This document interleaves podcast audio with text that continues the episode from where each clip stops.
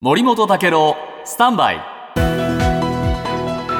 長官読み比べです。今日読売新聞と毎日新聞内閣支持率調査の結果出してますが、はい、読売はですね支持率最低になっちゃいましたね。35%。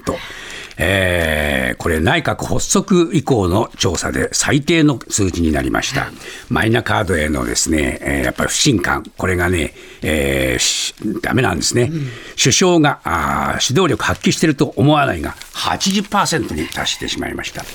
で毎日新聞でもですね、えー、支持率はなんと28%。えー、これね、えー、2月の調査26%以来となる20%台に落ち込んでしまいました。えー、やっぱりマイナー、えー、ナンバー制度に対する不安が63%ということになってるんですが、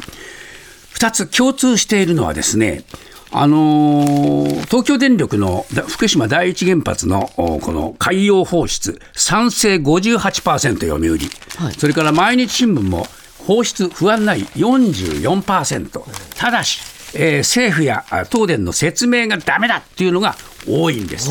だから放出そのものには反対してないんですね。で面白いのは読売新聞で、えー、これねえー、不支持率が高くなったのは若年層だというんですよ。はい、今まで割と若年層に自民党、えー、政権はですね、ね、高かったんですが、えー、今回一番ね若年層でもって批判が出てて、えー岸田首相の指導力ないって言ってるのが、18歳から39歳では84%と最多。